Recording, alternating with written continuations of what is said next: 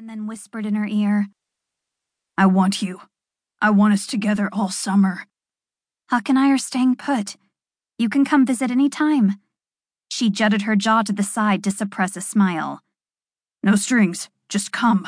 The family cottage is yours. I never stay there. I've got my own a few miles away. Katie turned to him and propped on her elbow, looking back to make sure Huck was consumed with his cherry pit project. Are you serious? Very. And you'd love it. It's already May, she answered, squinting her eyes at him to gauge his resolve. It is, thank God, George said, upping the challenge.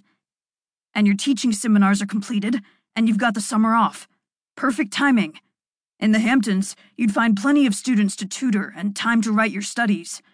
Hood River may be the windsurfing capital of the country, but you haven't tried the prevailing winds off the Atlantic. Ever. Katie wrapped strings of grass around her fingers, tighter now that she felt he meant this. Using wind and water to entice me is pretty clever, but are you serious? Very. Aren't the Hamptons just a rich playground where a bunch of people spend too much money? Katie asked. We've discussed this. That's not my thing. All the snobby.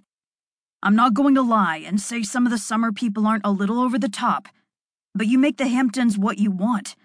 There are perfectly normal families that have lived out there full time for generations. You can hold the August tomatoes and bite into them like an apple. The shellfish is amazing, and the Atlantic is so much warmer than the Pacific. You mean it? I do. I really do. He kissed her neck softly, sexually in that way he did in the dark.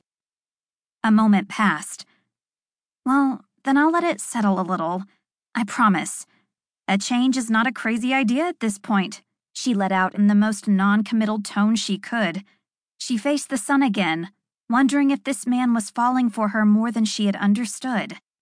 Since Huck's father had skipped town before the kid could even sit up, Katie's trajectory was her own design.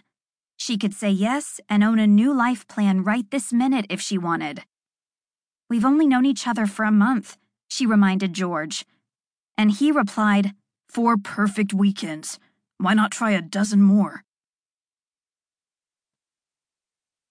Chapter 2 Try to hang on for the ride known as summertime.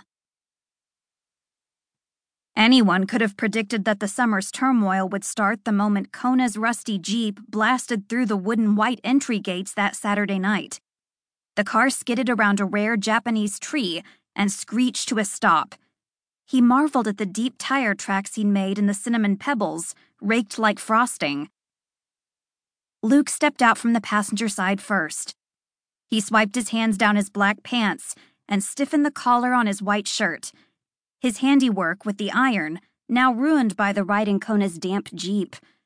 His soft, dark eyes itched from a day in the saltwater, and a trace of white zinc remained in a small patch of stubble on his handsome jaw. He patted down his shaggy mahogany hair, particularly on that stubborn part on the top. No matter how hard he'd worked, nothing felt right. The guys were trying their best but that didn't extinguish the fish out of water neon signs blinking on their foreheads as they entered the fray of the one one thousandth percenters at the Chase estate.